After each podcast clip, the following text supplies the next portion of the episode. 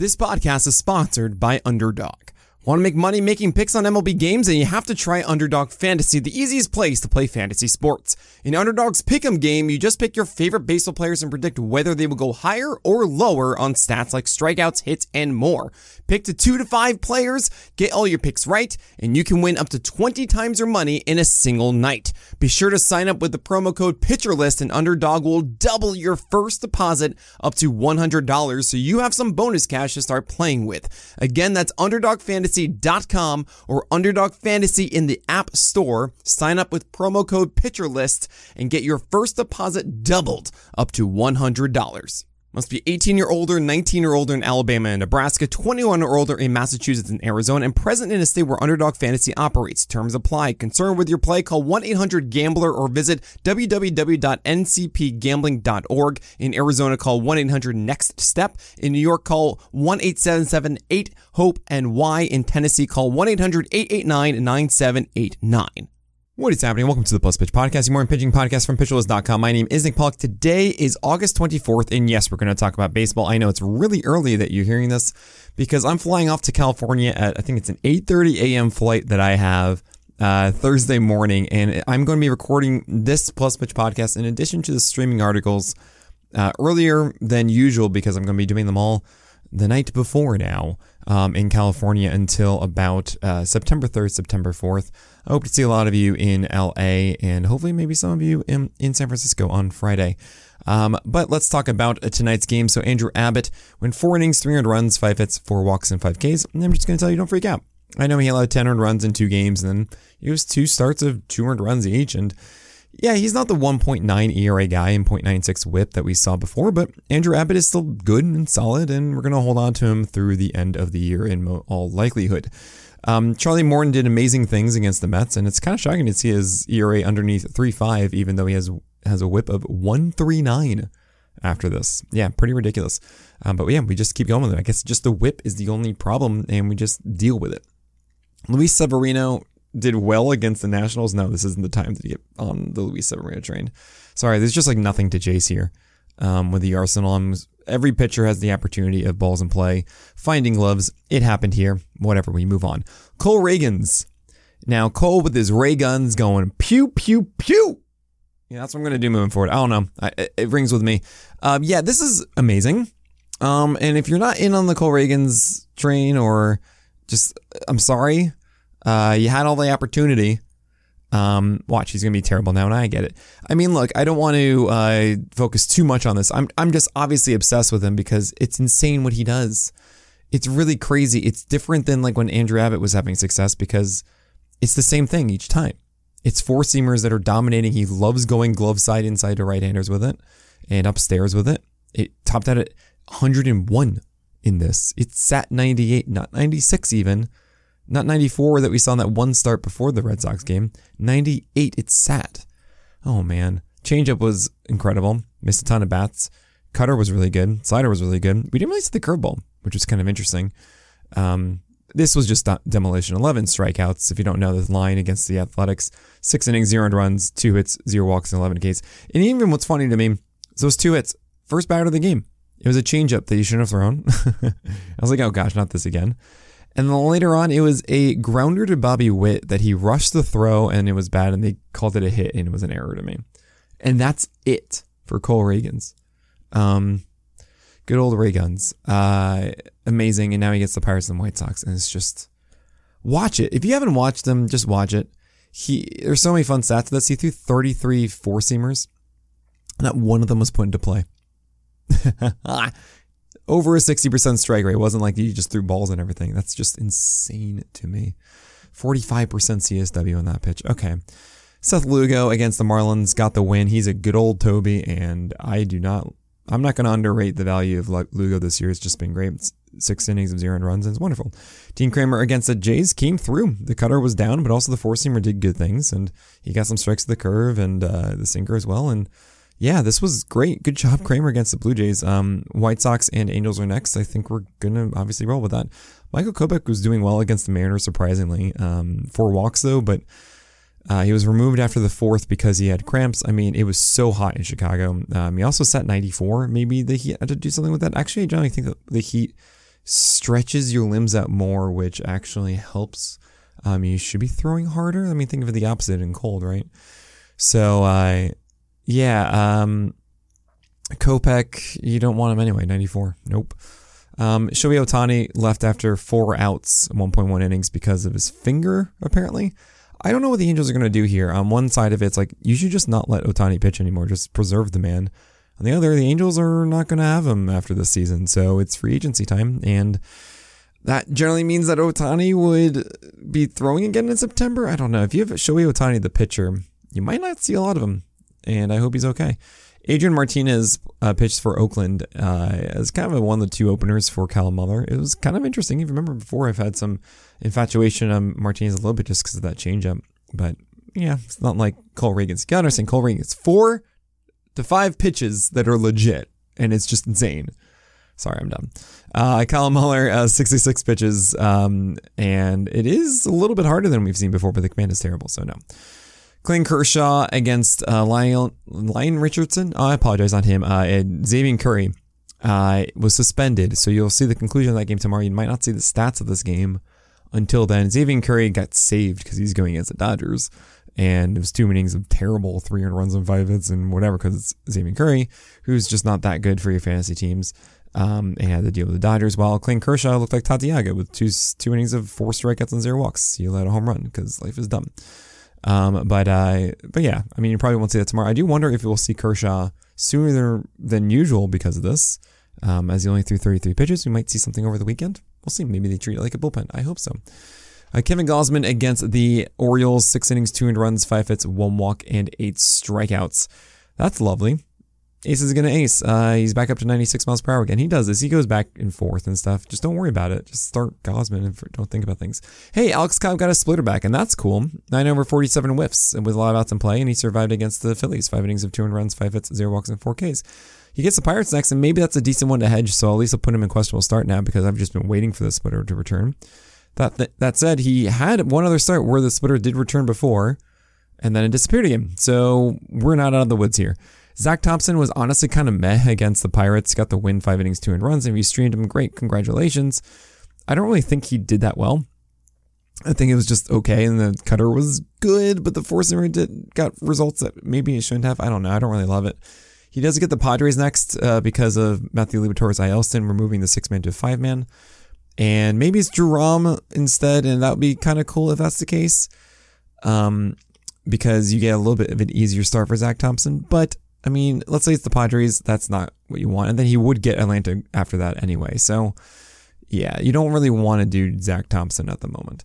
Uh, Mackenzie Gore against the Yankees survived, I guess, but I mean, it was unearned runs, so he allowed a lot of runs here, but two earned in four innings and four Ks and 80 pitches. And um, yeah, no, no. The Yankees are not a good team to. Sorry, the Yankees are a good team to stream against.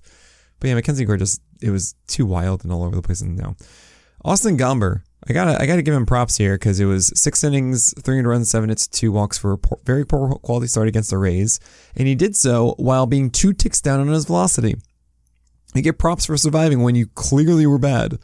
I hope he's all right. Um, it could come back up. We've seen two is like the borderline of like, is he hurt or not? Once you get to three, it's like no. Uh, two is like, okay, we've seen that happen before, and he comes back up.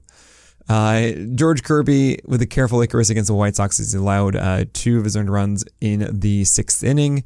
Couldn't get out of it, and but the slider, man, oh, that slider was so good. He had nine strikeouts, zero walks in this, nine over forty whiffs in the slider, and fantastic approach and execution going down and glove side with it and out of the zone with it too.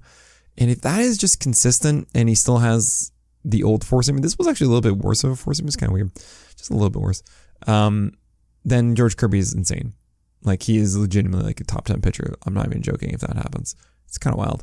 Um, Aaron Civale against the Rockies. Um, now here's the thing: it was Rocky Road, five innings, 300 runs, four hits, right? Mm. Zero walks, nine strikeouts, 44% CSW, 80 pitches thrown.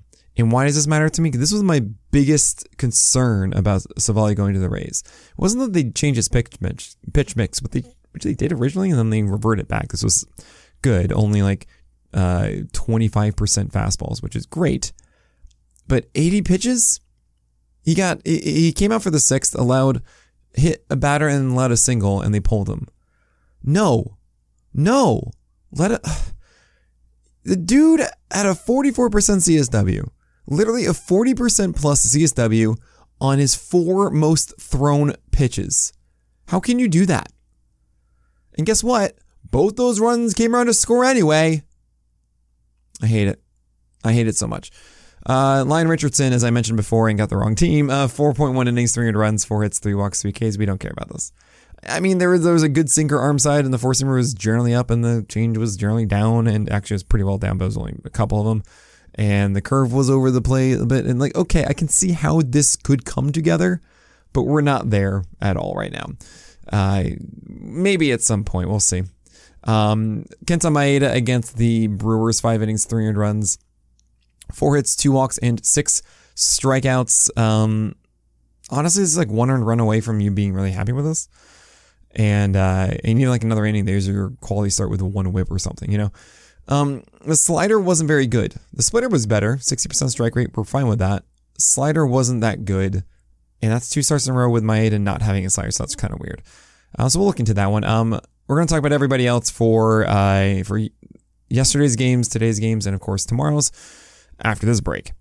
This podcast is sponsored by Underdog. Want to make money making picks on MLB games? And you have to try Underdog Fantasy, the easiest place to play fantasy sports. In Underdog's Pick'em game, you just pick your favorite baseball players and predict whether they will go higher or lower on stats like strikeouts, hits, and more.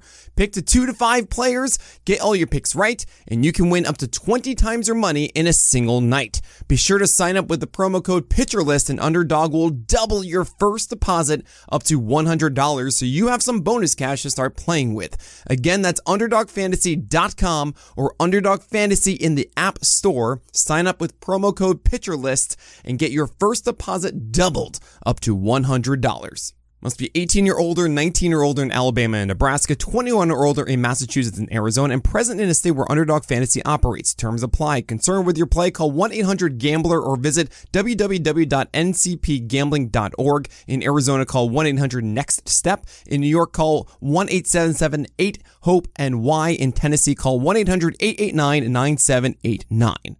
Reid Detmers went against the Reds and just was not good. Uh, 93 on the fastball, not in the 95, and 17% C stem in the slider. Terrible command. Yeah, this was, you know, the other one was an anomaly. That's what I was kind of saying against the Rangers. I didn't really feel like it was good Reid Detmers again. And what do you know against the Reds here? He just didn't do it. So yeah, uh, we avoid. We avoid. Uh, Sandy Alcantara did not come through against the Padres. 6.2 innings of four and runs, seven hits, three walks, and three Ks. Blah. Oh man, I really wanted to give him the aces against ace label, but I can't after this, and I really hope he steps up um, next time out. Not a single hit on 25 changeups though. That's pretty cool. I'll take that all day. Uh, Tarik Skubal against the Cubs, six innings, four and runs, six hits, one walk, and seven strikeouts. Again, just like one earned run off from a productive outing here. He also took a liner to his thigh. I think it was 105 miles per hour. So, and he stayed in the game. Uh, the four seamer command was terrible though. Like one whiff on his four seamer. Why? Because he just didn't get it up at all. It was just all in the middle of the plate. You gotta get the four seamer elevated.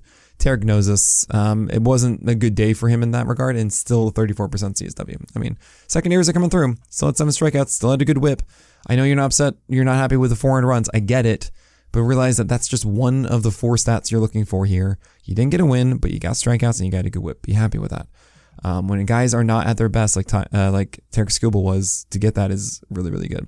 Jameson Taillon uh, didn't really come through against the Tigers. He was close though. It was 5.2 innings of four runs, four hits, one walk, six Ks almost squeezed out enough against the Tigers.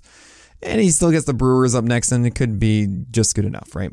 Michael Lorenzen, 5.2 innings of four and runs, eight hits, three walks, four Ks. Okay, that's two straight bad outings against the Nationals and the Giants. Generally, Lorenzen to me was a Toby who you start against bad opponents. Now, all right, there you go. There's two starts, and this is kind of what I was waiting for. I think the Vargas rule is ending for Michael Lorenzen. If you want to go one more against the Angels, that's okay. Trout is back in that lineup but okay. Um, but honestly, he gets the Padres after that. I don't want to do it. I feel like now is kind of the time to go go out on Lorenzen. He he served you guys so well. Okay. Chris Sale against the Astros, five innings, four and runs, six hits, one walk, block, but nine Ks and 19 whiffs for a gallows pole. And what's kind of interesting here is remember last time he was at 91 and change on his fastball velocity. It still wasn't good. It was 93.6. However, he ramped up to 95, 96 by the end, which which to me is important and showcases that he is still healthy here, right? 39% CSW overall. He got squeezed. Uh, you know, honestly, I think he did a great job. He avoided the middle of the play. This was just kind of Houston with four and runs. Like this was good, Chris Sale. His slider was insane, 10 over 44 whiffs, and it was just completely making a donut around uh, around the center of the plate. It was great. Jose Urquidy was terrible. Absolutely, absolutely terrible. 4.2 innings, 400 runs, 8 hits, 3 walks, and 1 strikeout. Uh, yeah, he just could not command his, his uh, secondaries at all. Um, 21% CSW on his seam that he had to throw 60% of the time. That's just not it. I like to think that he's going to do much better in his second go against the Red Sox.